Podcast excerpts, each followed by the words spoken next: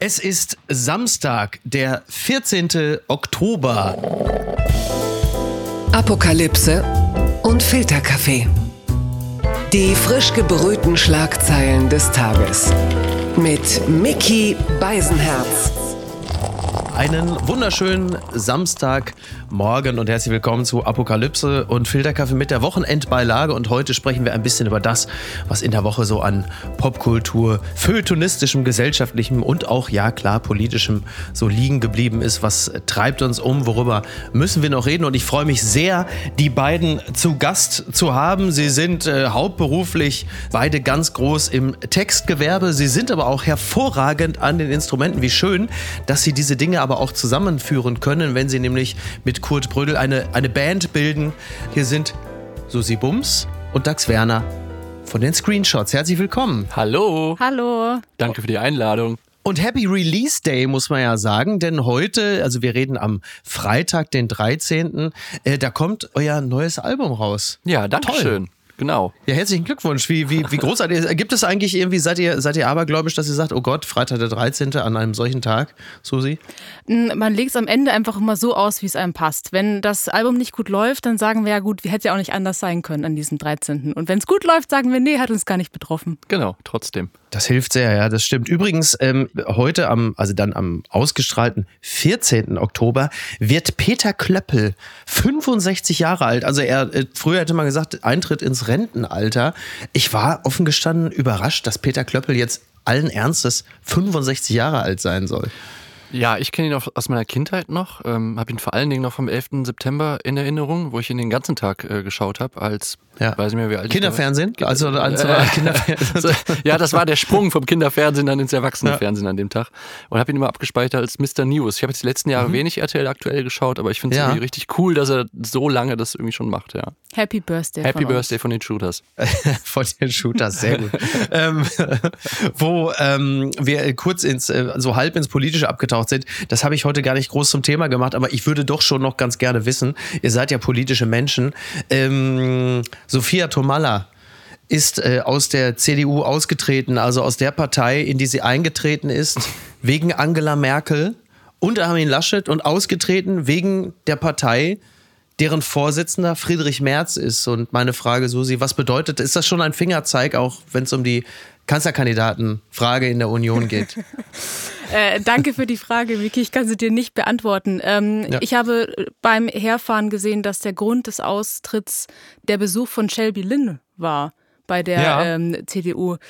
Und ähm, ja, gut. Also wenn das der letzte Punkt ist, weswegen man aus der CDU austritt, dann ja, gute Suche nach einer neuen Partei. Ja, ist interessant, ne? Also Doro Bär und Julia Klöckner haben sich äh, an dieser Stelle jetzt mal explizit für, nennen wir es mal, ein bisschen größer Frauenfragen eingesetzt. Das war natürlich, äh, da hat sie gesagt, das ist nicht mehr meine CDU. Ja, wir bleiben dabei, was es äh, für eine nächste Partei dann wird für Ja, aber Sophia irgendwie die Gründe, die du für den Eintritt genannt hast, als auch die Gründe jetzt für den Austritt, die wirken alle super, super schräg, muss man ganz ehrlich sagen. also ob es jetzt Armin Laschet und Angela Merkel war, als auch äh, der Besuch von Shelby Lynn. Ich hoffe, dass für Friedrich Merz jetzt keine Mehrheiten da wegbrechen, dass da kein Kipppunkt erreicht wird intern. Im, im, Ich hoffe es schon. du hast auch eigentlich, eigentlich hoffe ich es auch tatsächlich, wenn ich mal drüber nachdenke. Ja.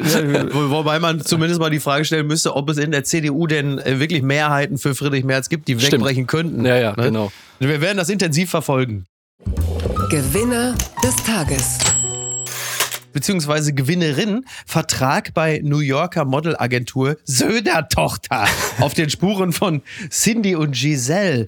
Also äh, Gloria Burkhardt, so heißt sie ja, ist die älteste Tochter von Bayerns Ministerpräsidenten Markus Söder. Sie macht gerade den nächsten Schritt in ihrer Karriere als Model und Schauspielerin. Sie ist in New York, äh, besucht eine Schauspielschule und äh, unterschrieb jetzt einen Vertrag bei einer, ich zitiere die Bild, natürlich klar, Kult-Modelagentur.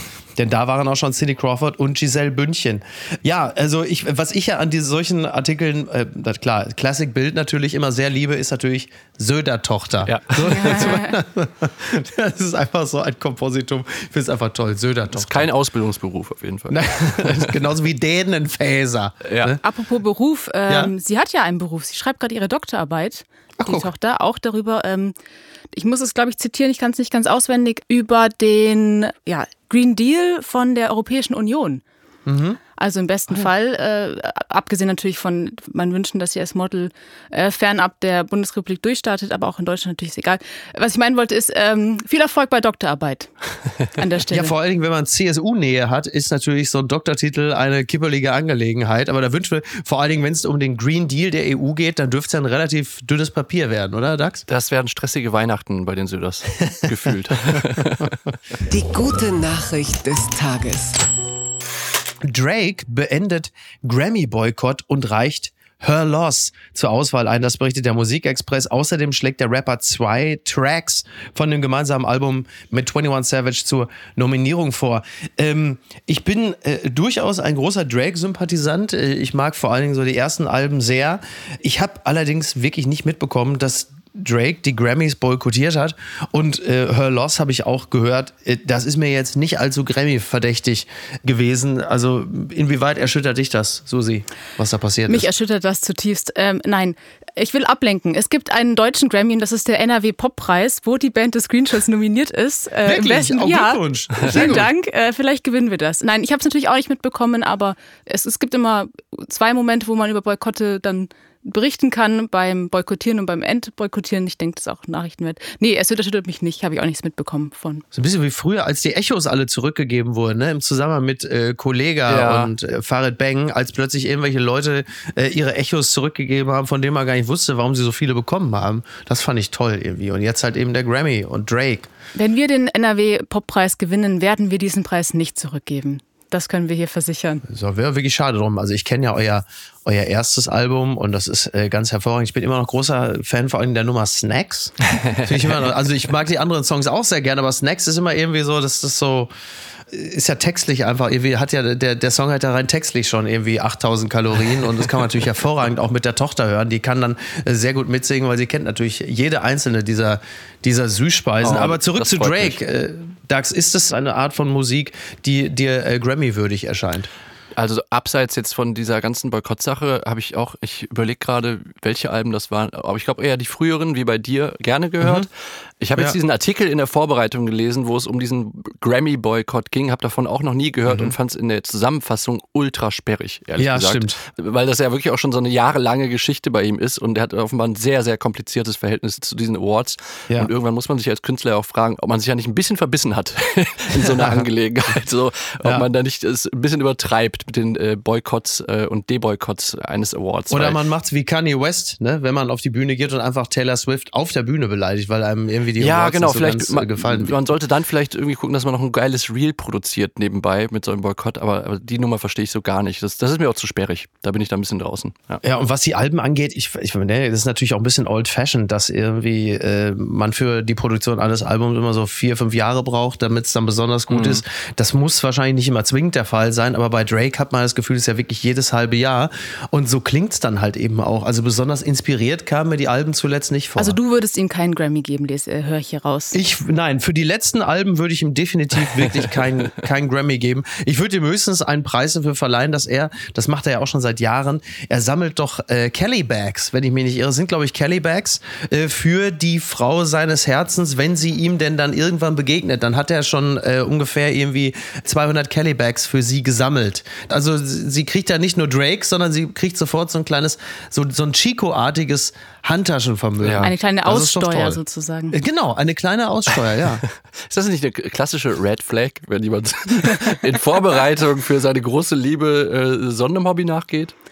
Ja, ich denke, äh, wenn mir das begegnen würde auf meiner Partnersuche, würde ich. Äh, Wäre das ein Po oder ein Con für dich? ich, ich würde, glaube ich, eher die rote Flagge heben. Es sei Okay. denn, was es ist natürlich. Wenn ich damit was anfangen kann. Ja, also wenn man schon mit einer solch großen Kompensation startet, dann ähm, zeigt das ja auch, dass der Sammelnde, äh, in diesem Falle der männliche Part, ja eine gewisse Reflexion durchlaufen hat und sagt, also das wird wahrscheinlich keine gute Zeit für die Frau, aber sie hat ja dann immerhin diese 200 Kelly Bags. Er will da schon im Vornherein irgendetwas kompensieren, irgendein Problem, das denke, wohl ja. auftauchen wird. Und das scheint groß zu sein. Ja. Genau, er steht schon mit dem Wiedergut.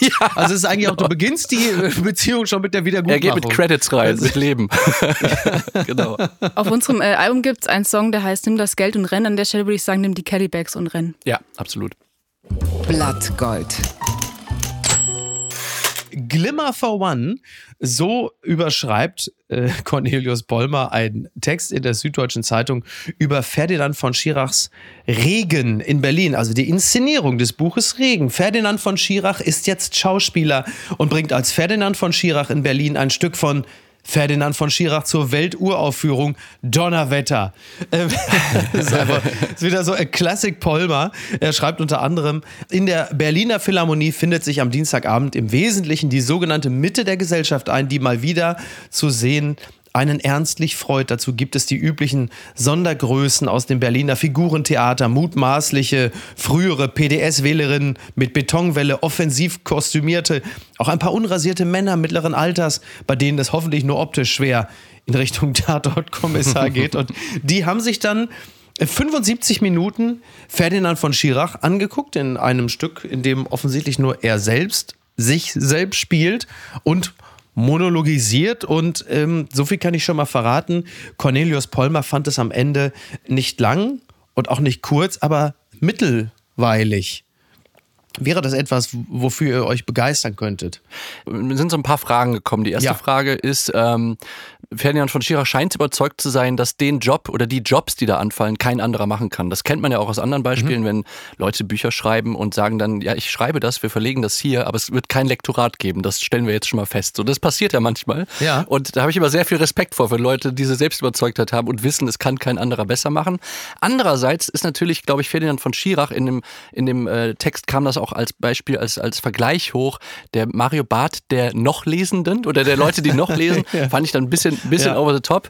Aber ich habe auch irgendwie so, so gemischte Gefühle, weil ich kann mich noch erinnern und äh, ihr vielleicht auch an diesen ARD-Aktionsabend. Es gab diese, Ja, diese Nummer, dieser Gerichtsprozess gegen den Bundeswehrsoldaten. Terror. Genau, der Ja. eine Maschine aufgrund von Terrorgefahr abschießt und am Ende sollte dann die ARD-Zuschauerschaft abstimmen über, über das Ja. Urteil. Ja. Und das ist jetzt so ein bisschen in beschaulichere Gefilde, in so, so Aphorismen und, und Merksätze für den Alltag geht. Das ist eine Entwicklung bei Ferdinand von Schirach, die ich begrüße. Das finde ich auch sehr, sehr gut. Ist übrigens erstaunlich, dass am Ende dieser Abstimmung, wo sie äh, Taste A oder B drücken konnten, Ja, nicht am genau. Ende äh, 38 Prozent für die AfD rauskam. Man ist heutzutage ja einfach mal froh, wenn bei irgendeiner Abstimmung nicht Ja, ja. plötzlich 38 Prozent für die AfD Ja. rauskommt. Das ist ja dieser Tage. Waren selten. andere Zeiten. Es waren, es waren andere Zeiten. Ja, ich finde es äh, interessant und das hat wahrscheinlich, also Ferdinand von Schirach ist ja zweifelsohne ein sehr guter Schreiber. Man hat ja mittlerweile bei ihm auch ein bisschen das Gefühl, also er schreibt ja am Tag erklärtermaßen immer nur eine Seite. Da wird dann äh, jeder Satz wieder gestrichen und jedes Wort, jeder Buchstabe wird äh, im Grunde genommen wie in so einem Cognac-Schwenker äh, hin und her äh, gewogen. Und man hat das Gefühl, jede Seite ist wie so eine Balsamico-Reduktion. Also der Mann macht sich beim Schreiben ernsthaft Gedanken. Und dann andererseits hat er ja auch ein paar Mal bei Markus Lanz gesessen und hat dann halt ein wenig vor sich hingesch von Schiracht.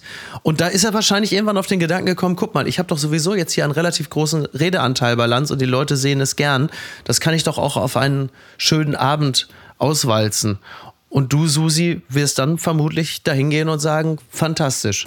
Ja, ich würde dorthin gehen und sagen, fantastisch und hoffe, mich dann auch in so einer Rezension wiederzufinden und bin äh, gespannt, wie ich beschrieben werde. Was er ja ganz toll äh, geschafft hat, also Ferdinand von Schirach, ich habe die, die Tage noch mit einer Freundin gesprochen, die hat das von der Schreibuniversität Hildesheim erzählt. Ja. Da gab es Seminare, wie man sich als Autorin selber inszeniert. Ja. Wie, wie man das am besten macht. Und er ist für mich, glaube ich, das Paradebeispiel, weil er hat es geschafft, so Ja. die letzte große rauchende Person in der Öffentlichkeit zu sein, nach Helmut Schmidt. Mhm. Ja. Äh, die Fotos sind alle eigentlich immer dasselbe Motiv, mit Zigarette nachdenklich, äh, sehr, sehr nah. Ja. Und eben, ähm, früher zumindest war ja das große Thema, der große Unterschied zwischen Recht und Gerechtigkeit. Ich weiß gar nicht, ob das immer noch so ist. Fantastisch. Äh, der steht für was. Ist eine Marke geworden. Das finde ich äh, beachtlich. Ja, ja. ja. genau. Es ist ja auch ein, ein ernsthafter Mann, äh, der, der klug äh, reflektiert in der Öffentlichkeit. Da gibt es ja jetzt auch nicht so wahnsinnig viele von. Aber du sagtest, der letzte große Raucher, das war natürlich nicht Helmut Schmidt, das war natürlich Arno Dübel. Also da, da möchte ich, da muss ich schon sagen, was zumindest das angeht, 1-0. da müssen wir korrekt bleiben. Aber was Polmer sagt, das ist natürlich wirklich sehr gemein. Also eine Art Mario Barth für Leute, die noch lesen. Andererseits schreibt er hier, der monologisierende Mann wundert sich über Warmherzigkeiten, denn Zitat, wenn ein Arzt plötzlich warmherzig und freundlich zu ihnen ist, sind sie garantiert todkrank. Er wundert sich auch über Wespen, denn, Zitat, sie gehen in ein Café, setzen sich auf die Terrasse, bestellen einen Himbeerkuchen und sofort ist der Teufel los. Wespen, aggressive Wespen. Hingegen gern fährt er zum Zitat Autowandern in die Natur. Allerdings nicht mit dem Cabrio, denn, Zitat, ein Auto ohne Dach, das auch noch teurer ist als ein Auto mit Dach, das ist ja absoluter Unsinn. Außerdem, das müsse man sich bitte ein für alle Mal klar machen, draußen ist es nur von drinnen schön. Kennst du, kennst du? Das ist natürlich. Er schreibt ein bisschen, wie man auf Twitter so 2010 getweetet hat. Ja, ja, aber da ja. war Twitter ja auch noch gut. Da war Twitter noch gut, ja, genau. Sowas kann man sich nicht ausdenken. Eklat im Sommerhaus der Stars. RTL schmeißt zwei Paare aus TV-Show. Staatsanwaltschaft ermittelt. Das berichtet der Kölner Stadtanzeiger in der RTL-Show. Das Sommerhaus der Stars haben offenbar Handgreiflichkeiten zwischen zwei Kandidaten für ein Eklat gesorgt. Ein Kandidat soll einen Konkurrenten angegriffen und ins Gesicht geschlagen haben. Das berichtet, na klar, die Bild-Zeitung. Und jetzt sind diverse Kandidaten entfernt worden. Die Staatsanwaltschaft ermittelt, ist äh, völlig klar, weil es besteht ja offensichtlich Videomaterial über den Vorgang. Das hat es ja nun mal äh, meistens ja mit solchen Fernsehproduktionen auf sich, dass es geguckt wird. Es sei denn, es läuft jetzt bei Sat 1 oder so, aber trotzdem. Und ähm, wie schockiert, Susi, bist du darüber, dass dein Lieblingsformat äh, da so abgedriftet ist? Ich bin natürlich sehr schockiert, weswegen ich die restliche Sendung nicht mehr sehen werde. Nein, ich habe es noch nicht gesehen. Ja. Und Ehrlich gesagt habe ich es auch noch nie gesehen. Hast du noch nie geguckt? Noch nie das Sommerhaus? Ich Oder nur diese Staffel? Nee, tatsächlich noch nie. Nee, ich habe kein RTL. Ich habe sehr viele ähm, Streaming-Angebote abonniert beziehungsweise vergesse sie zu deabonnieren. Disney Plus zum Beispiel habe ich mir auf meinem Ach so, ja. Aber nein, ich habe kein RTL. Sorry. Also, das ich, also du bist bis jetzt hervorragend klargekommen. 31 Jahre lang ist es gut gelaufen, dann wird es jetzt wahrscheinlich, äh, ne, ist das jetzt möglicherweise auch nicht mehr vonnöten. Ich finde das Sommerhaus, das, also ich habe tatsächlich die aktuelle Staffel auch noch nicht geguckt und ich äh, gucke da ab und zu mal sporadisch rein. Oft werde ich auch von meiner Frau da reingezogen in das Ganze, die wiederum ihrerseits von Glashäufer Umlauf in das Ganze reingequatscht wurde. Also es gibt da wirklich auch eine Verkettung unglücklicher Sehumstände. Aber dann hast du halt eben äh, die wachsende Eskalation unter den Kandidaten, wo, also also mal so eine besorgte Frage zu stellen, Dax, wo endet das Ganze denn? Wie geht das denn weiter? Ne? das klingt wie so eine, so eine, so eine Feuilleton-Debatte, aber so der ja. Äh, späten 90er und frühen Nuller Jahre. Das ja. Fernsehen verdummt doch alle. Ja, also ich exakt. Hab, jetzt kommt noch Manfred Spitzer gleich, der ja, sagt genau. also auch alle, alle iPads also abklemmen. Ja, abklemmen und, und wegwerfen. Nee, ich habe äh, frühere Staffeln äh, des Sommerhauses sehr gerne verfolgt. Mir fehlt auch mhm. so ein mhm. bisschen die Zeit und der Zugang gerade.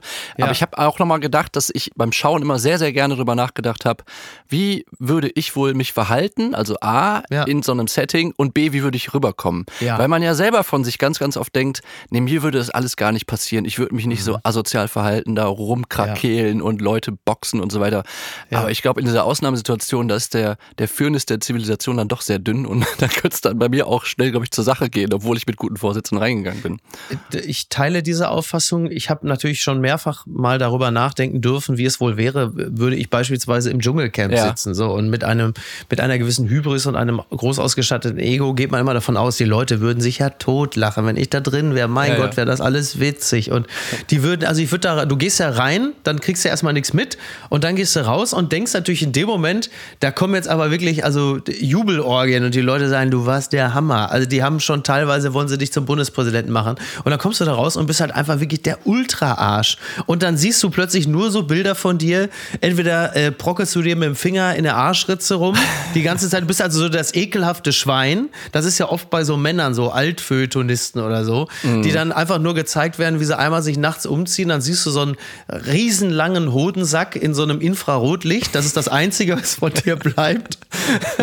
und, bei, und bei anderen kann es halt einfach auch sein, dass du wirklich super cholerisch bist, super ätzend und super, super nervig und alle hassen dich, weil natürlich wirst du nicht zwingend in deinen besten Momenten abgelichtet und dann verfestigt sich so ein, ein Bild von dir selbst, das möglicherweise auch dir entspricht, aber halt eben auch nur ein Teil deiner Persönlichkeit ist, weil man geht sich da ja auch wahnsinnig auf den Sack. Also ich, ich habe wahnsinnig gerne meine Ruhe. Mhm. Also ich mhm. bin auch wirklich ganz gerne auch alleine. Wenn ich mir vorstelle, du hast da irgendwie so elf andere Hyopies die ganze Zeit, die dir auf der Pelle hängen und dich voll labern, da ist die Wahrscheinlichkeit, dass man nicht die beste Version seiner selbst ist ja auch relativ groß.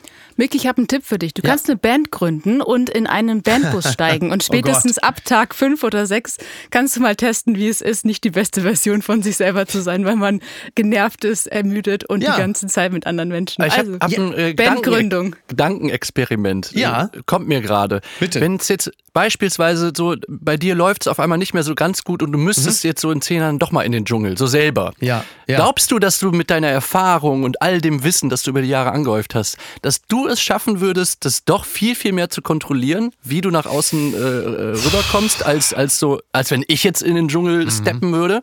Oder Ja, also an, an Tag eins und zwei würde ich diese Dinge wahrscheinlich noch kontrollieren können, aber äh, ich bin, bin da wirklich sehr skeptisch, ob man stets in der Lage ist, so über sich selbst hinwegzukommen, dass man diese Dinge äh, unter Kontrolle hat. Andererseits gab es aber natürlich auch schon medienerfahrene äh, Kandidaten und Kandidatinnen, die sich äh, so gut unter Kontrolle hatten, dass sie da eine, eine Version von sich selbst geschaffen haben, die nur vergleichsweise wenig mit der realen Person zu tun haben. Also es kann schon gelingen, aber dazu muss man, glaube ich, in diesen Formaten häufiger unterwegs sein, um zu wissen, wo die Stolperfallen sind. ja, okay. Was ist denn da schiefgelaufen? Esken sagt Termin mit Bernie Sanders ab. Das berichtet T-Online. Die Bundesvorsitzende der SPD hatte ein Treffen mit dem US-Senator Bernie Sanders geplant. Doch weil dieser frühere Relativierung im Nahostkonflikt nicht aufgegeben habe, sagte Esken das Treffen nun ab. Und das hat sie verkündet äh, auf der Plattform Blue Sky Social. Und das hast du mir geschickt, Dax, weil dir das aufgefallen ist, beziehungsweise Freunden von dir. Und ich habe das dann irgendwann bei Twitter natürlich dann auch nochmal zitiert gesehen. Also Saskia Esken, kann man im Grunde genommen sagen, weist auch Bernie Sanders in die Schranken. Sie sagt brüsk diesen Termin ab und Bernie Sanders muss jetzt natürlich in Deutschland bei seiner Buchvorstellung irgendwie anders in Berlin klarkommen. Was ist denn das für ein seltsamer Vorgang? Es ist eine, eine sperrige Geschichte. Wir versuchen das mal ein bisschen zu entpacken. Bitte. Saskia Esken hat äh, gestern Morgen auf Blue Sky geskietet, wie wir sagen. Wir tweeten dort nicht, wir skieten. Genau. Und Immerhin trötet ihr nicht, wie bei Immerhin äh, trötet- Mastodon. Ja, ja, es ist schon- klingt irgendwie lässiger. Auf jeden Fall. Und sie hat geskietet, ich paraphrasiere mal, guten Morgen, der Tee läuft gerade durch, die Sonne scheint, gleich geht's Wirklich? in den Bundestag, ja, ja, so ungefähr. Das ist ja wie Und Ralf Stegner-Tweets. So, Ja, ja, Gruß, guten genau. Morgen aus Bordesholm. Das mein Musiktipp heute, Chris Rea on the Beach. Das scheint ein SPD-Genre zu sein, so der, der betuliche Tweet am Morgen. Ja. Und ganz wichtig war aber an dem Tweet, dass sie geschrieben hat, dass sie abends, und jetzt müssen wir, glaube ich, zitieren, ich zitiere aus dem Skeet. Am Abend treffe ich Bernie Sanders und rede mit ihm über den Kapitalismus. Kommt gesund durch den Tag. So. Und das habe ich dann gesehen. Wir waren gerade im ICE nach Berlin gemeinsam. Und da dachte ich, da sage ich auch mal Guten Morgen. Guten Morgen, Frau Esken. Ja. Also der Skeet hat mir gefallen. Und dann begann unter uns in der Band so eine Diskussion. Sag mal, ist das die echte Saskia Esken? Das klingt sehr merkwürdig. Ja. äh, Was, was sie da. Und dann haben hin und her und dann hat ein Freund von uns mal bei der SPD nachgefragt und die haben es bestätigt. Das ist der echte Account. Also die haben relativ schnell ähm, bestätigt, dass Saskia Esken dort wirklich so äh, skietet, wie Stolz, sie sie skietet. haben Stolz. Ja, das Stolz. ist sie wohl. Am, am Morgen war es noch stolz. Und später dann äh, gab es eben den Hinweis auf das, was du gerade in der Antwort schon sagtest. Mhm. Also willst du wirklich Bernie Sanders treffen aufgrund seiner Position im, im Nahostkonflikt? Ist das eine gute Idee? Mhm. Ja. Und sie hat dann, und ich glaube, das ist das erste Mal, dass es in Deutschland jetzt passiert ist, ja, so, so einen Termin abgesagt und hat dann gesagt, sie haben recht, er hätte die Chance gehabt, seine Relativierungen aufzugeben Ja. und sagt dann, unfassbar, ich sage ab. und dann stellte sich aber im Nachhinein hinaus, dass äh, die, die Sanders-Seite dann verlautbarte, es war nie ein Treffen anberaumt. Also dieses, da wusste man davon gar nichts Ja. bei, bei Sanders. Ja. Und vermutlich, also so baue ich es mir jetzt im Nachhinein zusammen, hat sie geplant, dann in der äh, Unterschriftenschlange äh, sich anzustellen und vielleicht dann beim, beim äh, Signieren so zwei, drei Worte zu verlieren über den Der Kapitalismus. Kapitalismus, das Und- ist auch eine Truppe, du. Ne? und- und- da und du recht. Tschüss. Dafür, dafür war die Absage ein bisschen groß im Endeffekt.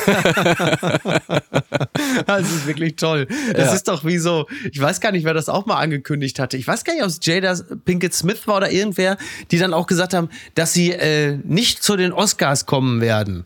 Und dann hat man gesagt, ja, ihr wart doch gar nicht eingeladen. Weißt du, es gibt so, Ja. gibt ja so diese, wo man sich groß dann distanziert und sagt, da gehe ich nicht hin. Oder, sagt große, so, oder wenn, wenn irgendwie Nationaltrainer gesucht wird und man macht nochmal über Ja. Twitter den Gag so, ich stehe nicht zur Verfügung. Also Leute rufen Genau. gar nicht erst an, so, genau. Genau, ja, aber es ist wirklich ein tolles Bild, wie sie da an der Schlange steht und sagt immer Sanders. Kapitalismus, das ist auch eine. Nu- Also es ist wirklich, wirklich wirklich toll, aber das zeigt, aber es zeigt auch, dass Blue Sky in gewissen Kreisen jetzt dann eine Verlautbarungsplattform ist, die dann so langsam an Ernsthaftigkeit gewinnt. Kann man ja schon sagen. Auch wenn man nicht so genau weiß, ob es immer die echten sind, weil es ja noch diese Möglichkeit der Verifizierung noch nicht so richtig gibt. Heute hat Saskia Esken geschrieben, guten Morgen mit einem Sonnen-Emoji. Heute bin ich schon beim Kaffee und habe Gespräche zur politischen Lage. Nichts abgesagt? Also.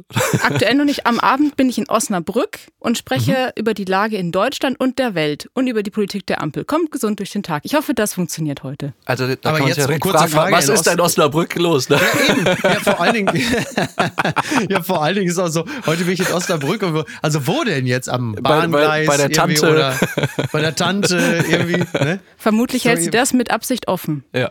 Ja, so wie wenn andere Leute irgendwie so eine, so eine Streitigkeit haben und sagen, damit gehe ich bis nach Karlsruhe. So vor das äh, Verfassungsgericht. Nee, ich habe da einen Bekannten, aber der, mit dem unterhalte ich mich gerne über so.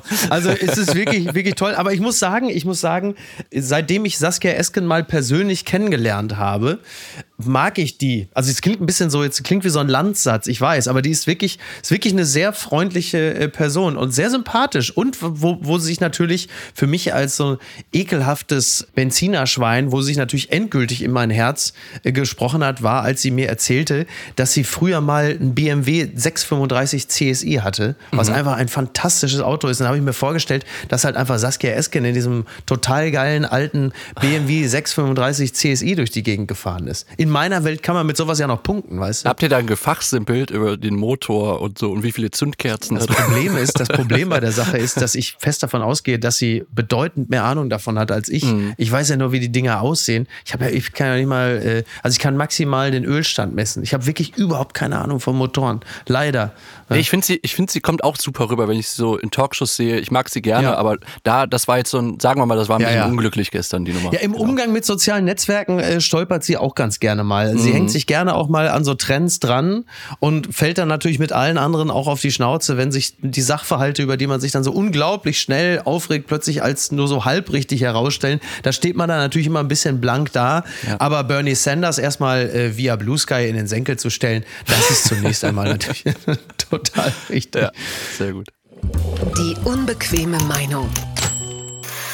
Amateurhaft und totaler Blödsinn. Uli Hoeneß zerlegt DFB vor Nagelsmann-Debüt. Das berichtet der Kölner Express. Es ist der Beginn einer neuen Ära beim DFB. Am Samstag sitzt Julian Nagelsmann erstmals als Coach der deutschen Nationalmannschaft auf der Bank. Uli Hoeneß hält die Besetzung des Postens für vollkommen richtig, übte aber auch harte Kritik am Verband.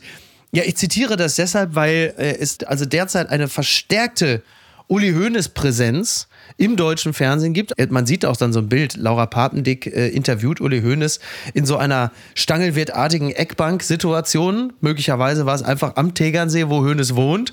Und er hat dann im Grunde so Papstaudienz mäßig sie empfangen und hat dann so ein paar Sachen gesagt, so über äh, Nagelsmann. Also er hat sehr viel Elan. Ich bin äh, total überzeugt, dass er viel Kraft getankt hat. Also womit er natürlich auch sagen will, gut, dass wir ihn frühzeitig entlassen haben, konnte ein bisschen, bisschen Luft holen. Da hat er so ein bisschen über den DFB abgeledert. Und es, es war ja gerade eben auch erst so dieser Stammtisch im Bayerischen Rundfunk. Da hat Hoeneß ja auch gesessen. Und da hat man auch festgestellt, dass es für Uli Hoeneß in der Öffentlichkeit grundsätzlich nicht gut ist, wenn solche Sendungen erst so spät abends anfangen, weil möglicherweise schon das ein oder andere seine Urteilskraft äh, eingetrübt hat. Wie gefällt dir so das, das äh, mediale Spätwerk von Uli Hoeneß, Susi? Ah, ich hatte Angst, dass du Susi sagst. Ich hatte gehofft, dass du Duck sagst, weil ich kann das. ja, ich habe nur gesehen, du hast so, ähm, so ein bisschen wie in der Schule, wenn man da so plötzlich sich über das Papier beugt und dann so ein bisschen mhm. schreibt ich wollte und dann so, so aufgerufen wird. Ne? Frau ja. Bums, was haben Sie denn dazu? Was ist denn so lustig? Erzählen Sie es doch mal der gesamten Klasse. Ja, ja. holen Sie mal den Zettel den, den raus. Nee, ähm.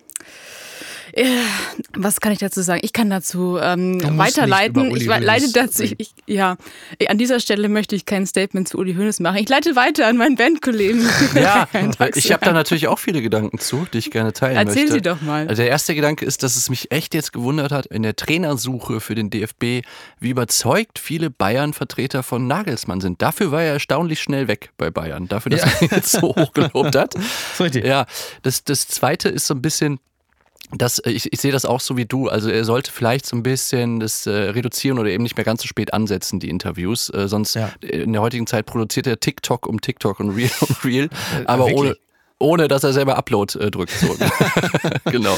Ja, wie im Bayerischen Rundfunk da bei diesem Stammtisch. Also ich meine, wenn er jetzt über den DFB abledert, ja, darüber, dass die Nationalmannschaft Freundschaftsspiele in den USA macht und die dann um zwei Uhr nachts deutscher Zeit übertragen werden, um die Ja. deutschen Fans zurückzugewinnen. Er sagt, das ist ja wirklich totaler Blödsinn. Dann würde man sagen, ja, das, das stimmt, also da kann man zustimmen. Aber dann stimmt. saß er ja auch im Bayerischen Rundfunk und dann hatte er dann natürlich über die Grünen, so nach dem, es ist ja die Gefahr für Deutschland. Und dann sagte er ja, hier, der Cem Özdemir, ja, wenn Sie sich den Zucker in den Kaffee tun, ja, der will das verbieten. Und dann sagte dann Ursula Münch, was glaube ich die Journalistin, sagte, ja, also, also Herr Höhnes, ganz so ist es doch.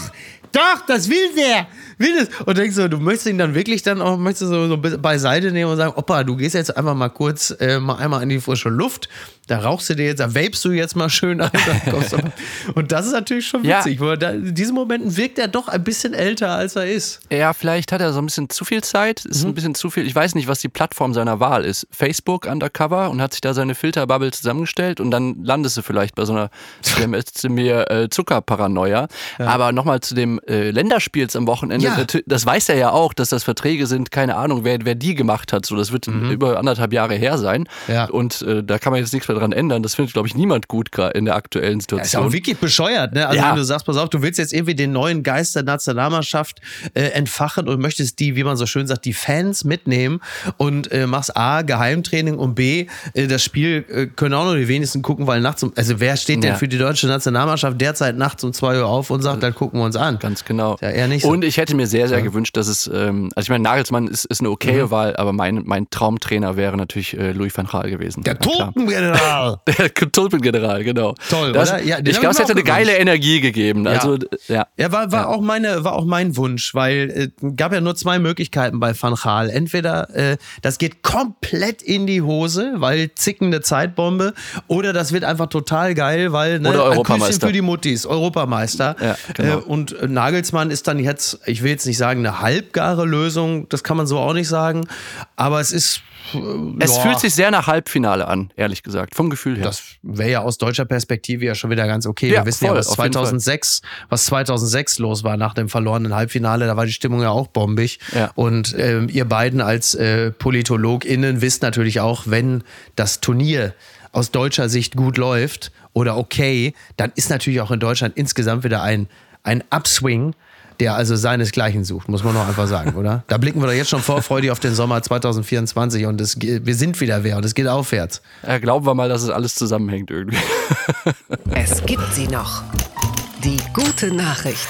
The Screenshots kündigen ihr zweites Album an und huldigen Nickelback. Darüber berichtete Diffus, das Magazin, schon im Mai 2023. Und jetzt ist es soweit, das Wunderwerk soll am 13. Oktober erscheinen, das ist heute, da wir reden, und entstand innerhalb von zwei Jahren mit dem Produzenten Nikolas Epe in verschiedenen Studios, Kellern und Privatwohnungen. Äh, was sind denn das für Privatwohnungen? Habt ihr da so äh, Wohnzimmerkonzerte gespielt wie Weiland, Gunther Gabriel oder ist das möglicherweise sogar eine Fehlinformation, der ich da aufgesessen bin?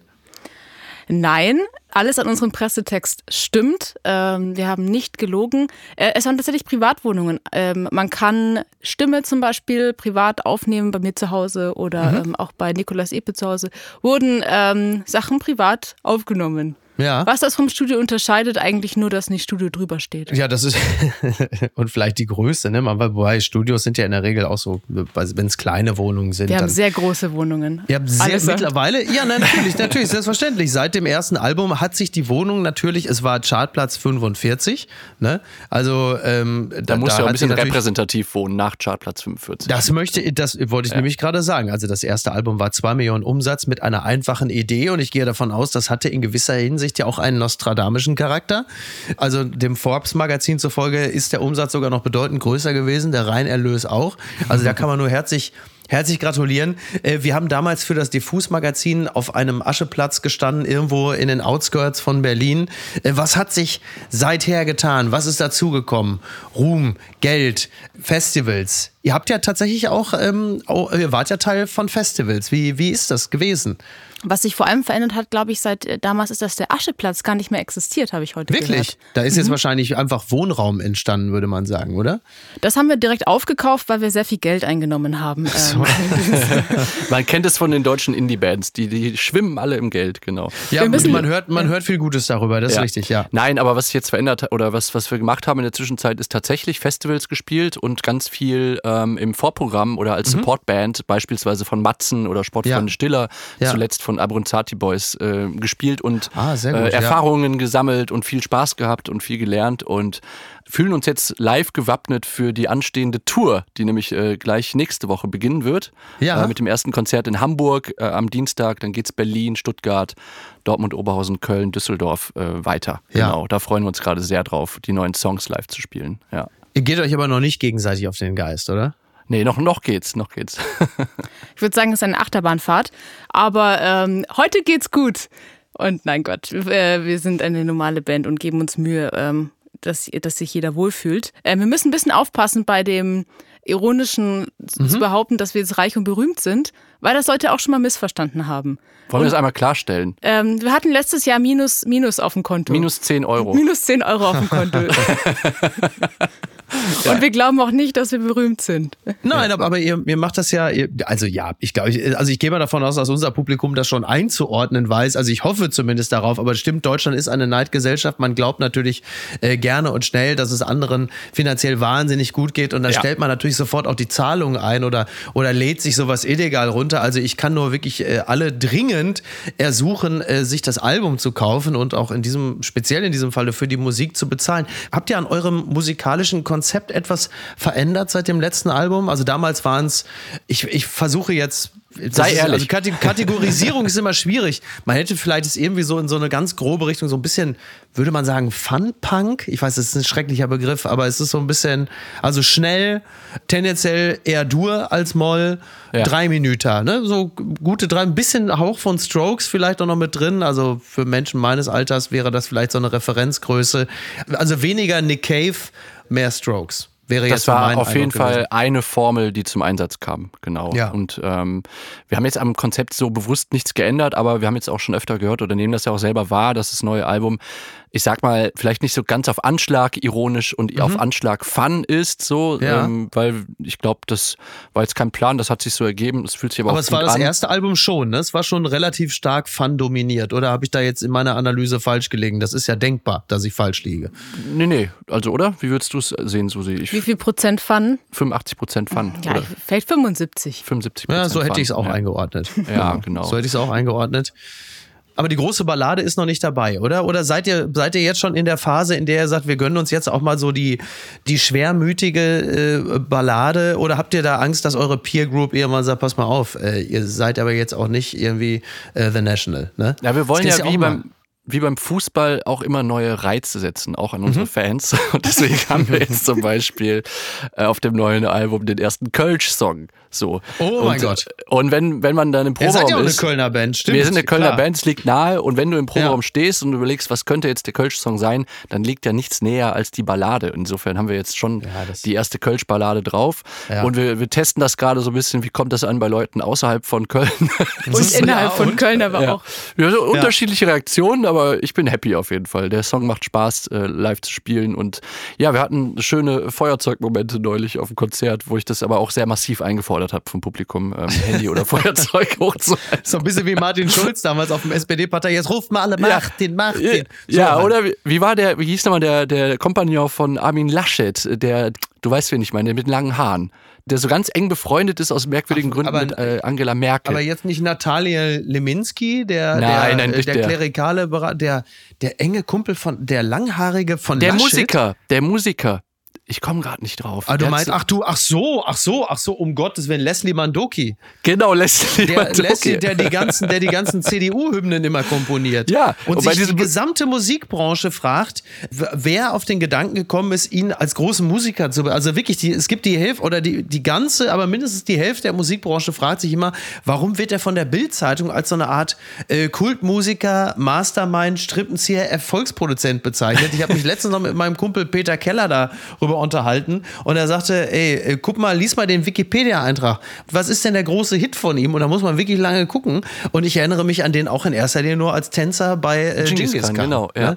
Und er war auf jeden Fall bei diesem berühmten Video, äh, wo alle skandieren, Armin Laschet wird Kanzler auf Seven Nation Army. Da stand er daneben. Ja. Ich weiß nicht, wie wir hingekommen sind, aber das, das Bild kennst musste ich du noch dieses, bei der Gelegenheit, bevor wir noch zum nächsten Thema, kennst du noch dieses, dieses Video, was vor ein paar Tagen irgendwo, äh, irgendwo auch bei Social Media rumgeisterte, dass da sind da irgendwelche Typen, sind dann offensichtlich mit einem, was weiß ich, entweder Regionalexpress oder IC gefahren und dann standen sie an dem Fenster von innen aus der Bahn heraus und dann stand am Gleis, stand Armin Laschet und dann haben halt einfach einfach diese sechs Leute, das kann man dann am Smartphone sehen, Armin Laschet wird Kanzler auf äh, Seven Nation Army gesungen, voll laut, dann siehst du den feixenden Armin Laschet, wie er da am Gleis steht, aber sich auch amüsiert oder sagen wir mal so, er macht gute Miene zum bösen Spiel und lacht mit eine Situation, die ihm das letzte Mal so ergangen ist, äh, im Juli 2021, als er aus Höflichkeit über einen dämlichen Gag mitgelacht hat und das dann hieß, ja. Armin Laschet lacht Flutopfer aus. Also ähm, Aber gehört schon zu den Top 5 Fangesängen. Gehört schon für, ja, zu den Top 5 Fangesängen. Armin, Armin Laschet ist Kanzler. Kann man so Unvergessen. Verlierer des Tages. Ein Mann entzaubert sich selbst. Ein schöner Text in der Süddeutschen Zeitung von Iris Meyer über Hannes Loth. Hannes Loth hat viel versprochen im Wahlkampf. Kostenlose Kinderbetreuung, geringere Hundesteuer. Jetzt ist er der erste AfD-Bürgermeister in Deutschland. Und was soll man sagen? Die Kita wird jetzt erstmal teurer. Ja, also da hat ja bei der AfD haben die Korken geknallt, also Ragun, Jesnitz, das war der zweite Meilenstein für die AfD, eine Woche nachdem sie im thüringischen Sonneberg zum ersten Mal eine Landratswahl gewonnen hatte. Ja, und jetzt ist eben dieser Hannes Loth der erste hauptamtliche Bürgermeister, den die AfD in Deutschland stellt. Und ähm, Iris Meyer beschreibt dann, was da gerade passiert, beziehungsweise eben äh, nicht passiert in Ragun Jesnitz, denn äh, tatsächlich wird jetzt erstmal äh, die Kita teurer. Und da stößt dann jetzt wirklich die Versprechung der AfD auf die Wirklichkeit. Also genau das, was man immer sagt, lass sie doch mal irgendwie wo regieren oder in Regierungsverantwortung kommen, dann entzaubern die sich selbst. Und dieses kleine, also er ist jetzt quasi das politische Meerschweinchen da in Ragun Jesnitz und man guckt sich jetzt an, wie das funktioniert. Und wie verfolgst du diese Vorgänge, Susi? Mm, mit der großen Frage, ob Entzaubern überhaupt möglich ist in mhm. einer Umgebung, wo, glaube ich, die Fakten allen Leuten, die das eventuell wählen, vielleicht sogar ziemlich egal sind. Ja. Ich glaube, man kann an der Stelle nicht mehr entzaubern. Es war nie was verzaubert. Ich sehe keinen Magier im Raum. Mhm. Ich sehe mit Angst dahin. Und mhm. das ist eigentlich mein Hauptgefühl. Und die werden ja auch, also klar, ich verstehe das auch in dem Porträt, kommt das so ein bisschen durch. Äh, ein Mann, der da gut vernetzt ist und der ist nur in der falschen Partei. Das sind so O-Töne, die über ihn ja. herumschwirren. Nun sind aber nicht alle äh, AfD-Vertreter vielleicht dann äh, tendenziell harmlos wie er, sondern ja. da, da möchte man vielleicht gar nicht erst ins Experiment einsteigen. Und äh, deswegen. Äh, das ist, das ist genau, das ist immer so die große Gefahr. Ne? Es gibt ja immer ja. Diese, diese zwei Denkschulen, dass man sagt, naja, also das wird uns ja wahrscheinlich am ehesten irgendwann mal in Thüringen blühen, wenn die AfD AfD da irgendwie mit 35 Prozent rausgeht, wird es dann immer, immer schwieriger, an dem Willen der in Anführungsstrichen Mehrheit äh, vorbei Politik zu machen der Gedanke ist halt immer, naja, dann lass sie doch mal in Regierungsverantwortung kommen, dann werden sie sehr schnell an den äh, politischen Gegebenheiten genauso scheitern wie die in Anführungsstrichen Altparteien auch. Auf der anderen Seite äh, ist immer die Gefahr, wenn man sie erst einmal in diese Ämter lässt, dass sich die äh, Rechtsradikalen dann da festsetzen und dann kriegst du den Geist nicht mehr zurück in die Flasche. Deswegen ist natürlich sowas wie Ragun Jesnitz immer noch ein vergleichsweise harmloses Fleckchen Deutschland, wo man sich das mal anschauen kann. Aber so richtig beruhigend ist das natürlich auch nicht. Ja, und keine Ahnung, Trump hat sich jetzt auch nicht entzaubert und ist jetzt irgendwie äh, außerhalb der politischen Sphäre, sondern ist eher so auf dem Weg wieder dahin äh, in, ins ja. Weiße Haus. Das heißt, auch da hat die Entzauberungsstrategie äh, nicht so richtig funktioniert. Und Stimmt, ja. die ist dann vielleicht auch ein Stück weit zu riskant, äh, mhm. wenn man überlegt, um, um was es geht. Also nicht nur für uns, sondern ja. auch für Leute, die dann viel eher und schneller darunter leiden würden, wenn, wenn so eine Partei irgendwie in Regierungsverantwortung kommt. Ja, vor allen Dingen, weil, äh, und Susi hat es ja schon richtig angedeutet, dass es ja in diesen Belangen ja ganz häufig gar nicht um, um Fakten geht, ja, dass da die ja. Kita teurer wird oder dass äh, er vieles andere genauso wenig geschissen kriegt wie jeder andere auch, sondern es geht ja vor allen Dingen auch um Glauben. Und dagegen ist natürlich schlecht anzukommen. Also wenn einfach der, der Glaube vorherrscht, dass eine gewisse Realität äh, da ist, wie willst du dagegen angehen? So, so, da kann jemand dann auch in seinem Amt äh, scheitern oder nicht nachhaltig wirken, äh, wenn der Glaube da ist, ja, der ist trotzdem besser als die anderen und die anderen hätten uns möglicherweise noch schlechter regiert. Was willst du dagegen machen? Da sind einem dann natürlich auch ein Stück weit die Hände gebunden. Ja, und dieses Bild, das dort im, im, Artikel ja auch aufgemacht wird, also dann sitzt er da im karierten Hemd am, mhm. am Schreibtisch und isst Gummibären ja. und muss jetzt erstmal die Kita-Gebühren erhöhen.